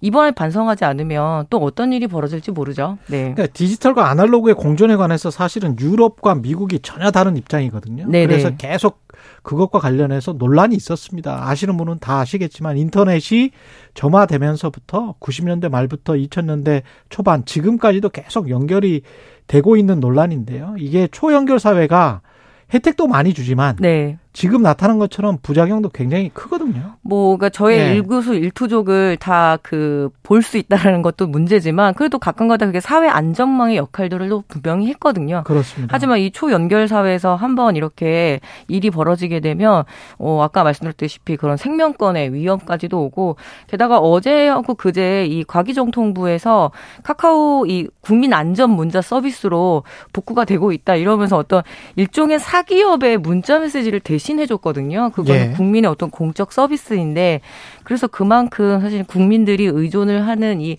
단일 디지털 플랫폼에 대한 고민들 예, 공정위에서도 이번에는 발벗고 나서겠다라고 했고 웬일로 여야도 합쳐서 예 이번 이 디지털 독점 문제 한번 들여다 보겠다고 하니까 말뿐일지 정말 이렇게 실행까지 옮겨질지 지켜봐야 될 것 같습니다. 이 디지털 다양성, 생물 다양성만큼이나 중요하다. 네. 이, 이 지금 그 말씀이 가장 키워드인 것 같아요. 예, 인류가 예. 멸종하지 않으려면 지금 다 다양한 그 종자들을 모아 놓는데요. 예. 예, 생물 다양성만큼 우리 디지털망 다양성 이번에 반드시 짚고 넘어가야 될 것 같습니다. 경영학계에서도 디지털로 초고속 사회로 가면 갈수록 아날로그가 한 30% 정도 늘 있다. 네. 그리고 그게 시장을 지켜주는 어떤 메커니즘이다. 뭐 이렇게 이야기를 하거든요. 그리고 그럴 수밖에 없어요. 인간이. 네. 예, LP판을 다시 듣는 이유가 있습니다. 인간이라는 게. 라디오라는 예. 매체가 여전히 힘이 있지 않습니까? 그렇죠. 네. 예. BTS 이야기 할까요? 예. 예, 지난 주말 부산이 거의 보라색 물결로 넘쳐났지요. 음. 2030 세계 박람회 유치 지원을 위해서 BTS 부산 콘서트 정말 예 아주 성황리에 마쳤는데요. 외국인 팬들부터 국내 팬들까지 그리고 콘서트장 입장을 못하면 바깥에서라도 이제 응원을 했었는데 여전히 이 군입대 문제가 국가적인 관심이 아니라 거의 세계적 관심사였습니다. 네, BTS의 맏형이라고 부르는 진, 그러니까 멤버 진인데요. 본명이 김석진 씨거든요. 예. 1992년생입니다. 그러니까 만 서른을 넘어서면서 이제 그랬군요. 그 기로에 선 거죠. 가느냐 안 가느냐. 근데 네. 예, 가기로 결정했다라고 어제 밝혔는데요. 다른 멤버들도 각자의 계획에 따라 순차적으로 병역을 이행할 예정이라고 밝혔습니다. 뭐 국민 관심사뿐만 아니었는데요. 이 BTS의 병역 특례 문제를 결정하겠다고 이렇게 어떻게 뭔가 확실한 판단을 내려지지 않아서 여러 가지 좀 갈등과 음. 혼란이 있었거든요. 근데 이제 모든, 모든 멤버들이 의무를 이행하겠다라고 밝혀서 일단 논란에는 종지부가 찍혔는데 그 잔상들은 좀 남아 있는 것 같습니다. 예. 특히 저출산 때문에 병역 자원이 굉장히 급감했거든요. 그렇죠. 그래서 병역 판정을 받으면 거의 94.1%가 예, 병역 판정을 받게 돼 있습니다. 예. 그러니까 아무래도 2030 세대 특히 이제 미필 말고 이제 군필자들에 대한 불만 들이 그동안 되게 많았었고 한편으로는 또 정부 입장에서 이 국위 선양이라는 기준들이 있잖아요. 그렇죠. 지금 어떤 체육인이라든가 또 문화 예술인들 그 중에서도 이제 클래식에 한정된 어떤 그 순수 문화 예술 같은 경우에는 국위 선양, 문화 창달 이런 이유로 음. 군 면제를 해줬는데 그 이전에 어떤 대중문화 예술인들의 위상이 뭐 어떤 국가의 경제에 굉장히 큰 보탬을 준 정도의 수준이기 때문에 오히려 이건 대중문화 예술에 대한 그 형평성 논란까지도 있었거든요. 뭐 순수 문화예술뿐만이 아니고 네. 스포츠를 생각을 해봐도 좀 모호하긴 해요. 예, 이 그러면은- 공정성 논란이. 예, 한국이 굉장히 발군의 실력을 본 게 또 e스포츠 분야거든요. 그러면 e스포츠 분야도 해줘야 되는 거 아니냐. 뭐 이런 아. 이야기들까지도 쏟아지고 있고요. 예. 예. 그리고 뭐 아무래도 이제 중요한 거는 이동안, 그동안의 이 논란을 부추긴 게 정치권이었던 면이 더 컸다는 거죠. 예. 어, 제가 생각해도 그렇고 많은 팬들도 아마 입대를 하지 않겠느냐라고 예상을 했었습니다. 어, 요즘 군대 간다고 해서 인기 떨어지는 것도 아니고 그 팬덤은 계속 유지가 되고 오히려 다녀오고 나면 훨씬 더 스타성이 강화되는 게 지난 몇 년간의 그 엔터테인먼트 산업의 특징이거든요. 근데 한국은 그럴지 모르겠습니다만 네. 세계 시장 어떻게 변할지 모르기 때문에 사실은 약간 좀 아, 그래요. 근데 그 아미들의 그 예. 충성도를 보게 되면은 예. 저는 별로 걱정하지는 않는데 그렇습니까? 결국엔 이 병역 특례 문제를 국방부에서 그때 그 연애 그 뭐죠 여론조사를 결정을 하겠다 해서 한 번 더 논란이 컸었거든요. 음. 그리고 여론 눈치 보기 그리고 자기 어떤 정치의 이해관계에 따라서 여야의 정치인들이 한마디씩 보태는 바람에 오히려 건전한 토론으로 이어지지 못하고 논란으로 남았고 예 그 종결은 BTS가 해낸 그런 양상입니다. 주체적으로 결정한 BTS답습니다. 예. 네. 한번 더 뉴스 정은정 작가였습니다. 고맙습니다. 네 감사합니다.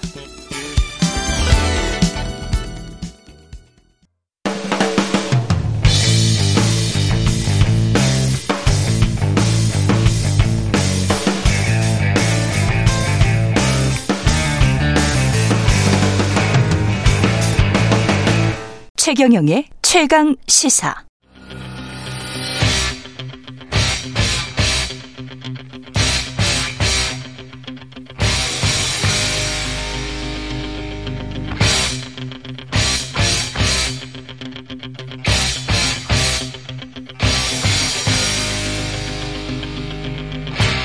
네, 답답한 정치 이슈를 팍팍 때려보는 시간입니다. 정치 펀치 이번 주는 김재원 국민의힘 전 최고위원과 말씀 나누겠습니다. 안녕하세요. 안녕하세요. 예, 첫 번째 질문 그리고 앞으로 질문들도 다 국민의힘 당권 경쟁이 주로 많이 있기 때문에 네. 여론조사 한 일주일 전 여론조사인데 이거 말고 그 다음에 나온 여론조사가 없네요. KBC 광주 방송과 UPI 뉴스가 넥스트 위크 리서치에 의뢰해서 지난 11일부터 12일까지 조사한 내용, 자세한 내용은 KBC 광주 방송 홈페이지에 에, 참조하시면 되고요. 이 조사에서 유승민 전 의원 차기 당대표 적- 적합도 1위를 기록했습니다. 다른 후보들과 격차가 꽤 났었는데 계속 이렇게 일반 국민 여론조사에서는 선전하는 이유 어디에 있다고 보십니까? 근데 이제 그 여론조사 결과를 좀 음. 들여다 보면 예. 정당 지지도를 조사한 여론조사의 경우에는요, 어, 국민의힘 지지자들의 여론은 유승민 의원이 아주 뒷순이에요. 아, 국민의힘 지지자들 중에는 뭐 여론조사에 10%도 안 되는 내용이 많이 나오거든요. 예. 그리고 민주당 지지자는 뭐 50% 훨씬 넘게 나오는 그런 음. 기형적인 어 여론이라는 거죠. 통상적으로 지지도가 높다라고 하면 전 국민으로부터 대체로 지지를 받거나 예. 하는데 유독 그 유승민 의원은 국민의힘 지지자들에게는 크게 지지를 못 받고 어. 크게 지지를 못 받는 것이 아니고 1, 2, 3, 4등 음, 순위로 따지면 1등이 아니고 훨씬 뒤쪽이고 예. 민주당 지지자들이 압도적으로 지지하는 이런 특성을 가지고 있어요. 보면. 음. 그리고 또 여론조사가 해필이면 국민의힘에 대해서 별로 어 그 지지도가 어 높지 않을 광주 방송에서 왜 이런 여론조사를 계속하고 있는지 음. 또 하나는 이 여론조사 회사가요. 어 지금 한 80여 개 이상 예. 어, 중앙 여론조사 심의위원회 즉 중앙 선관위에 등록을 해야 되거든요. 일정 기준에 따라서. 근데 여기는 뭐 등록되지 않은 여론조사 기관이라는 그런 보도를 봤어요. 아. 그러면 왜 광주 방송에서 어. 굳이 등록되지 않은 여론조사 회사를 통해서 이런 여론조사를 하고 있는지에 대해서 조금 의문이죠. 의뢰했던 KBC 광주 방송이 왜 UPI에 의뢰를 했는지 UPI가 아니고 예. 넥스트 위크 넥스트 리서치에 위크 리서치. 예. 예. 아, 해당 조사는 UPI 뉴스와 KBC 광주 방송이 함께 넥스, 넥스트 위크 리서치에 의뢰를 했었던 것이군요. 그래서 뭐 하여튼 이게 뭐 저 저도 그냥 그 보도 내용만 봐서 정확하게 예. 저그 지금 어 여론조사 회사를 모두 음. 어뭐 살펴보진 않았지만 지금 현재 93개, 93개의 여론조사 회사가 중앙 여론조사 심의위원회 기준에 맞춰서 예. 기준이 있거든요. 여론조사 회사라는 거는 뭐 적, 적당한 저 어, 직원도 있어야 되고 규모도 있어야 되고 실적도 음. 있어야 되는데 그렇게 해서 93개의 여론조사 회사가 등록되어 있는데 음. 왜 등록되지 않는 여론조사 회사에 광주 방송에서 국민의힘 대표 여론조사를 하고 있는지 그것도 한 번도 아니고 여러 번. 그 이게 이게 이제 저또 어, 여론조사를 하려면 돈도 좀 드는데 그 점에 대해서 첫째 의문이고요. 그렇다고 하더라도 이제 유- 유승민 의원의 여론조사 결과를 보면 그 일반적으로 우리가 알고 있는 그런 어저 여론조사 결과는 조금 다르기 때문에 어 이- 그냥 뭐 국민의 지지를 많이 받고 있다. 유승민 의원이 민심의 그 지지를 많이 받고 있다. 당심은 좀 덜하더라도 민심은 내 편이다라고 할 때 조금 더 분석을 해봐야 된다는 거죠. 꼭 그런 거는 아닌 것 같다. 그럴 수도 있다는 거죠. 그리고 특히 네. 그거보다도 지난번에 당내에서 이제 우리 뭐 국회의원 선거든 대통령 선거든 또는 뭐 서울시장 선거든 이런 국민의 선택을 받는 경우에 당내 경선에서 여론조사를 반영할 때는 이제 역선택 방지 문항을 넣지 않고 그냥 일반 국민들로 하되 당내 경선에서 당내 투표를 할 때는 역선택 방지 문항을 어, 넣는다는 원칙이 저 있었고요. 그래서 예. 제가 선출되었던 지난번 바로 직전의 그 어, 이준석 대표를 뽑았던 전당대회에서도 이 역선택 방지 문항을 넣었어요. 음. 그리고 어 그것은 뭐 이어지는 것이 당연히 맞다고 생각하거든요. 예. 그렇게 된다면 어, 이 유승민 의원이 과연 1위를 하겠느냐 여론조사에서도 어, 어 저는 어 지금 현재 나오는 여론조사라 보면 전혀 다른 결과가 나오거든요. 그 역선택 방지 조항을 놓고 국민의힘 지지자들 위주로 한다면 유승민 의원의 순위는 많이 떨어질 것이다. 지금 현재 그냥 여론조사에서도 30% 반영하는 여론조사에서도 예. 지금 현재 나오는 여론조사를 보면 1등이 아니게 되죠. 그러면 누가 1위를 할 것 같습니까?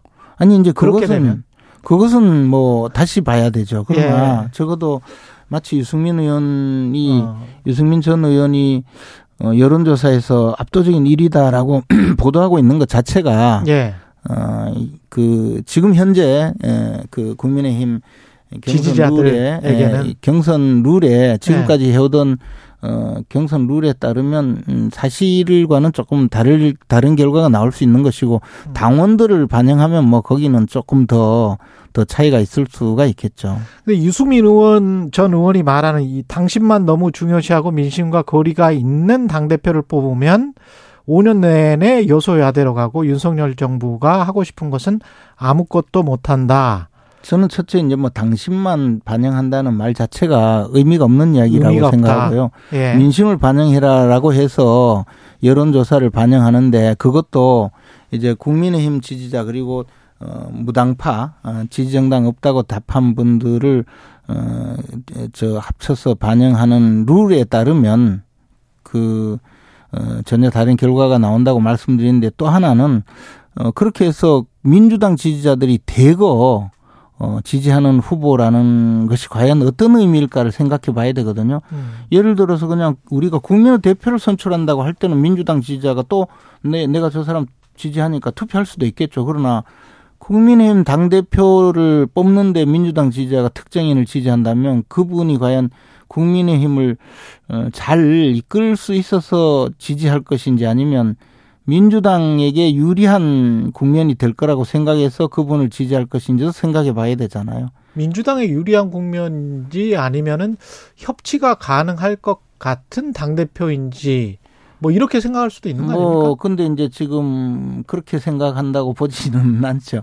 그리고 또 아, 하나는 예. 어 유승민 의원께서 윤석열 정부가 하고 싶은 것을 그러면 도와줄 것인가 라는 유승민 예, 대표가 만약에 자신이 만약에 된- 이제 된다면? 예 그것도 생각해 보면 사실 지난 대선 때도 뭐 전혀 그 유승민 의원이 대선 경선에서 패배하고 나서 대선 본선에서 뭐 특별히 도와준 기억은 없거든요. 그리고 예.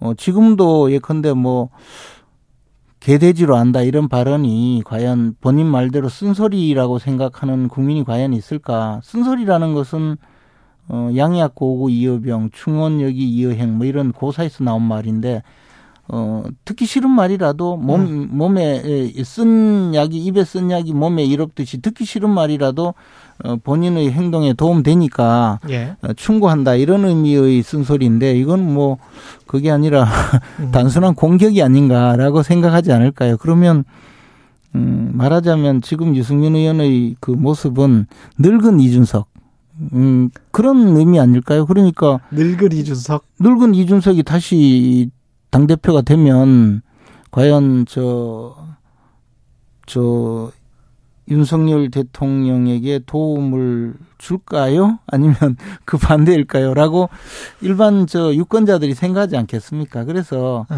스스로 이렇게 그동안 해오신 여러 가지 정치적 궤적을 이제 국민들을 앞에서 또 어, 보여주고 있는데 국민들도 나름대로 판단이 있겠죠.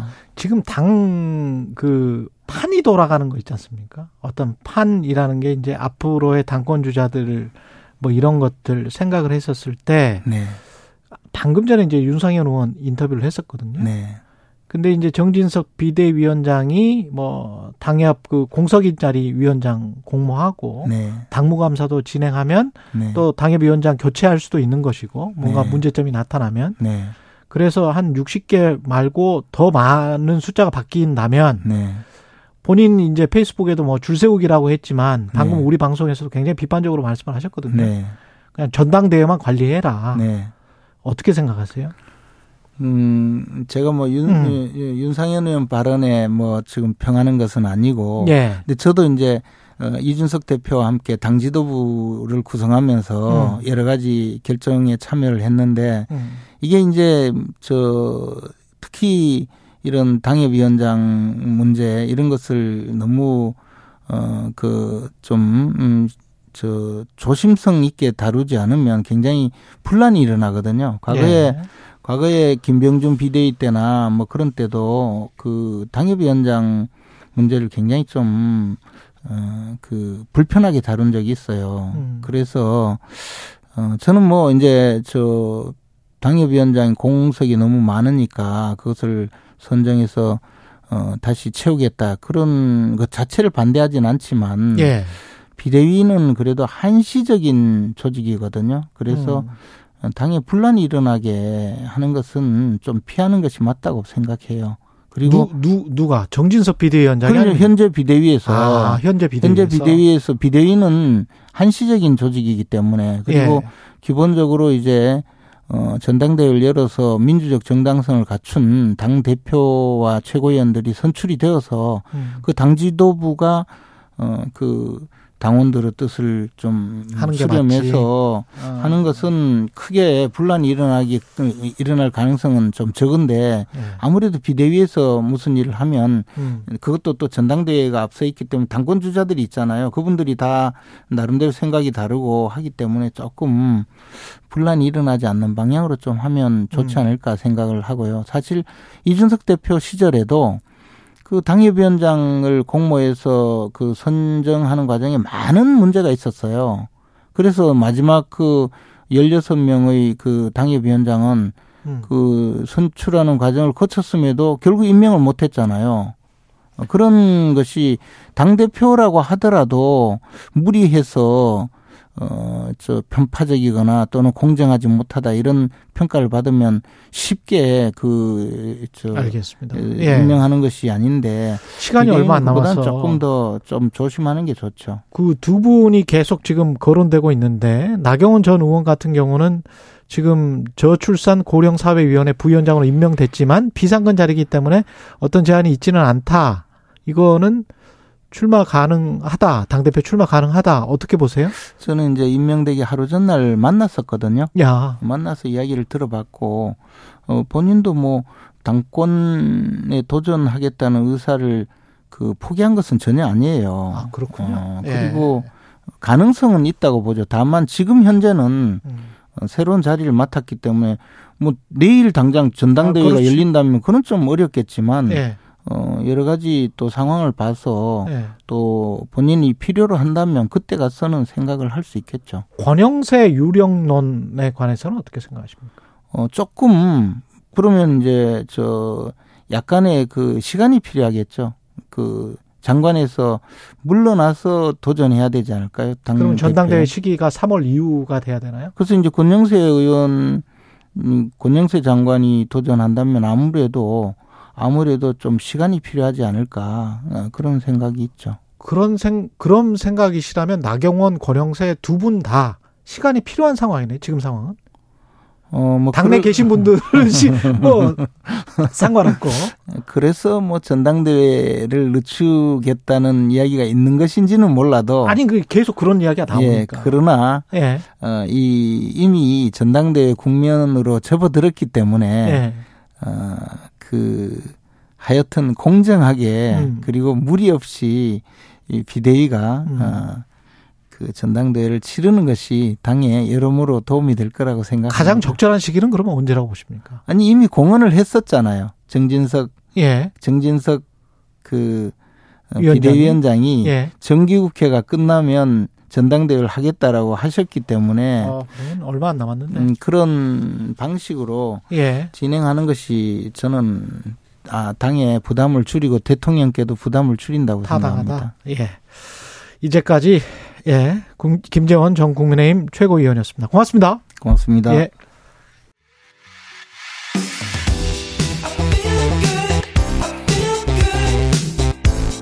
세상에 이익이 되는 방송 최경영의 최강 시사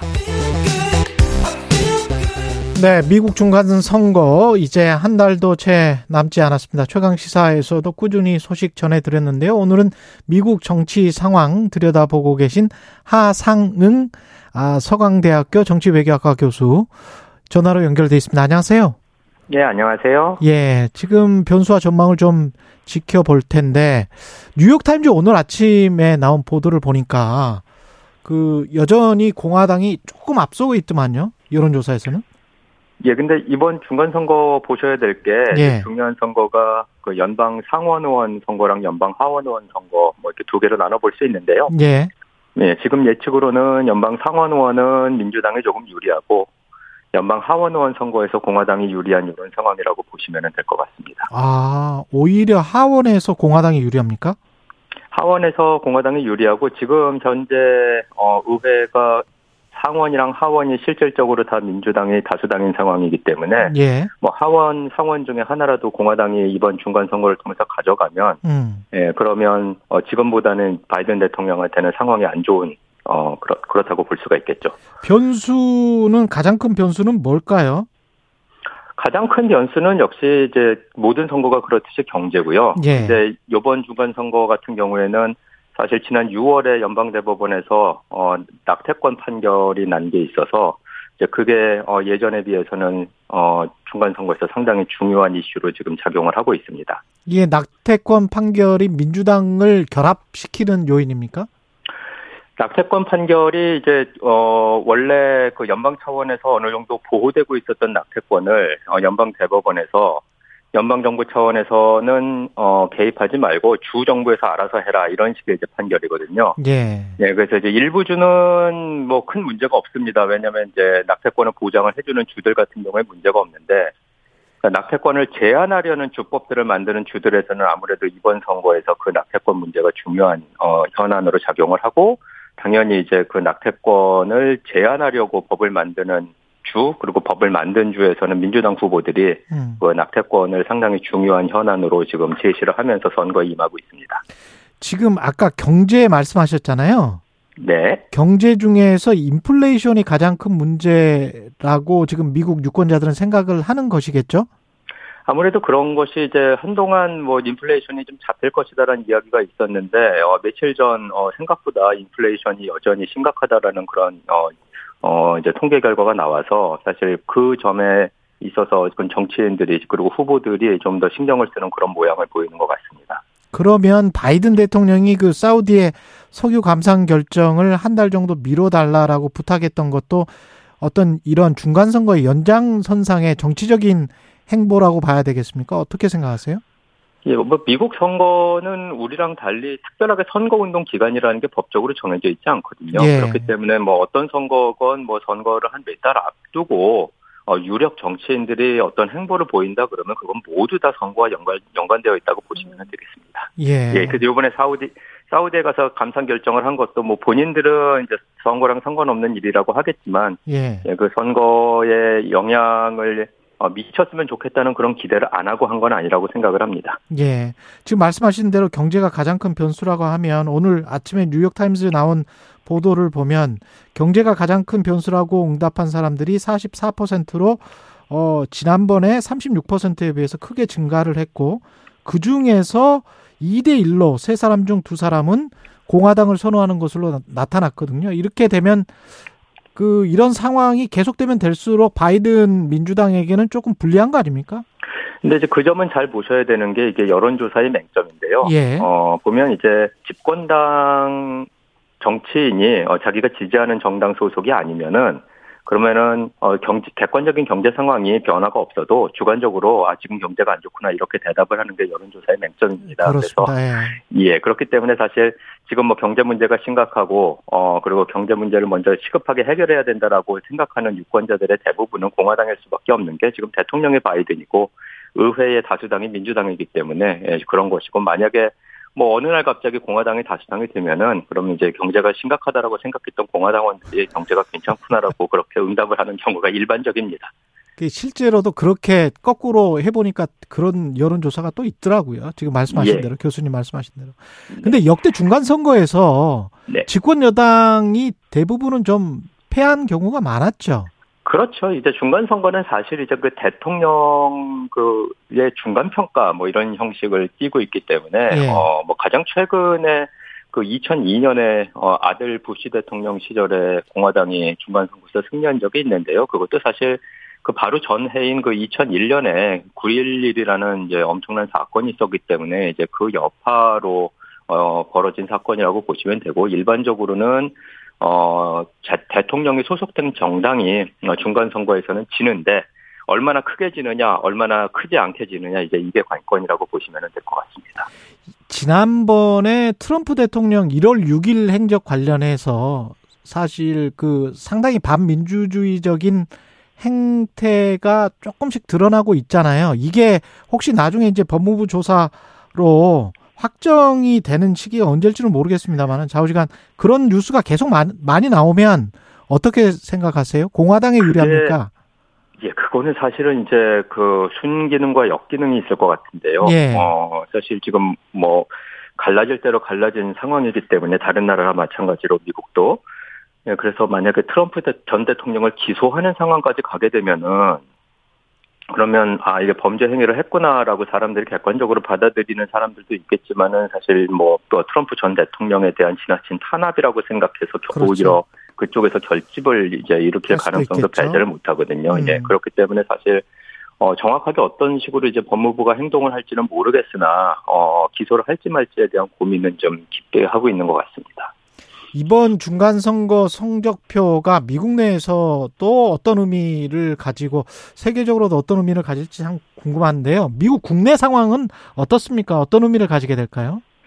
우선은 이제 이번 중간 선거에서 어, 민주당이 선전한다면, 그러니까 이긴다는 게 아니라 뭐 예. 생각보다는 잘했네라는 정도면은 그럼 사실 그 바이든 대통령이 고령에도 불구하고 2024년에 다시 대통령으로 출마할 가능성이 높아지게 되는 거고요. 아, 그리고 이제 예 예상보다 훨씬 민주당이 크게 어, 패배를 한다면은 이제 민주당 내에서 2024년에 다른 대통령 후보를 찾기 시작을 할 것 같습니다. 예. 네, 그리고 이제 마찬가지로 이제 공화당에서 지금 중간 선거 나온 상당수의 후보들이 트럼프 전 대통령의 공식 지지를 받고 있는데 음, 네, 트럼프 대통령의 공식 지지를 등에 업은 후보들이 기대 이상으로 선전을 한다면 그러면 뭐 언론에 나오는 대로 이제 2024년에 다시 이제 어, 공화당 경선에서 트럼프를 볼 가능성이 높아지겠죠. 그래서 사실 이 중간 선거의 결과는 이제 2년 후인 2024년 대통령 선거 어그 판세랑 어, 맞물려 있는 부분이기 때문에 아무래도 이제 중간 선거를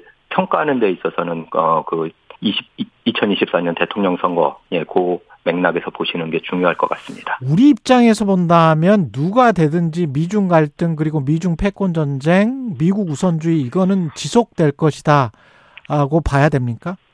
그렇게 볼 수밖에 없는 게 사실 뭐 미국 대통령이고 미국 의회 의원들이고 음. 뭐 일반인과 똑같이 24시간 365일을 사는 사람들이기 때문에 우선순위를 정하거든요. 그렇죠. 근데 예. 지금 미국 국내 상황이 어, 안 좋은 게 너무 많기 때문에 뭐 경제 문제도 있고 뭐 이제 항상 문제가 될 그 소지가 있는 이민 문제, 인종 문제, 어뭐 교육 관련된 문제 이런 국내적인 문제들이 산적해 있는 상황에서 게다가 대외적으로는 우크라이나 전쟁이 진행 중이기 때문에 사실 대중국 정책이라든가 뭐 대한반도 정책이라든가 이런 것들은 어, 어떤 의미에서는 좀 우선순위에서 밀려 있을 가능성이 높기 때문에 현상 유지 정책의 현상 유지가 좀 어, 기조가 되지 않을까 이렇게 조심스럽게 생각을 해봅니다. 그러면 전 이 중간 선거가 끝나고 우크라이나 전쟁에 관련된 G7의 어떤 지금 계속 무조건 지원을 하겠다 이거잖아요. 이 기조가 바뀔 가능성은 혹시 있나요?